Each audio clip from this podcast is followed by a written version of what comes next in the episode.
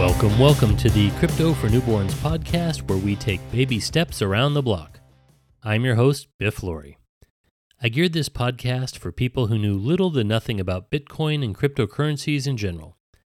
In the first 15 episodes, we've covered what Bitcoin is, where and how to buy it, Ethereum, cryptocurrency wallets, crypto terminology to navigate social conversations, non fungible tokens, NFTs, decentralized finance, DeFi, decentralized exchanges, DEXs, stablecoins, meme tokens, the Internet of Things, IoT, and the shady side of Bitcoin.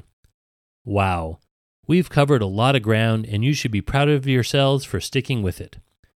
I've enjoyed providing this podcast and have received a lot of positive feedback from my fellow crypto newborns.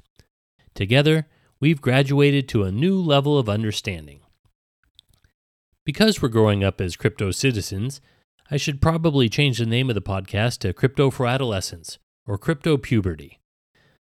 But one, it would start getting weird, and two, I think crypto for newborns still applies to all of us in the world of cryptocurrency, as it's constantly changing and every day is a whole new learning experience. For this episode, episode 16, I thought we'd put down our academic hats and have a little fun. Prices aren't the only thing wild about cryptocurrencies.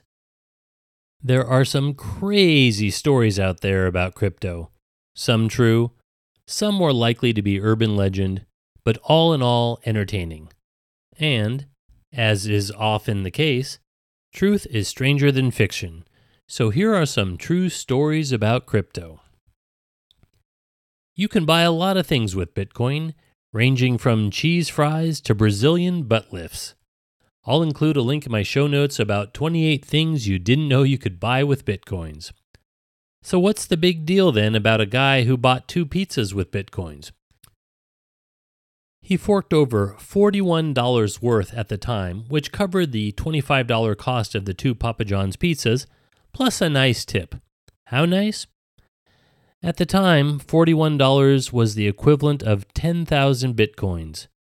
When Bitcoin topped $60,000, he effectively paid $613 million for those two pizzas. For that price, I hope they threw in some extra toppings. Now you know why May 22nd, 2010 is celebrated as Bitcoin Pizza Day. I'll include a link to an article about it in my show notes. Here's another story.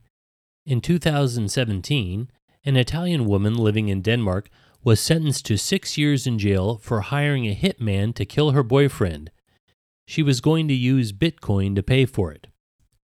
The hit never went through. If you listen to episode 14, murder for hire associated with Bitcoin is nothing new. What's surprising to me is that she only got six years. Maybe the court thought she wasn't really serious about her plans since she was paying in cryptocurrency. The judge had probably heard about Bitcoin, which is why she got some time. Had she paid for the hit using Dogecoin, the judge might have released her on her own recognizance. I'll include a link to that story in my show notes as well. Next story. We all know that crime doesn't pay. But did you know crime fighting pays in cryptocurrency? Back in 2013, Police Chief Tony Vaughn of Vicco, Kentucky, asked for his salary to be paid in Bitcoin. Let's see. At the time, that's around $750 per Bitcoin. Check out today's price and tell me if Vaughn made a good choice or not.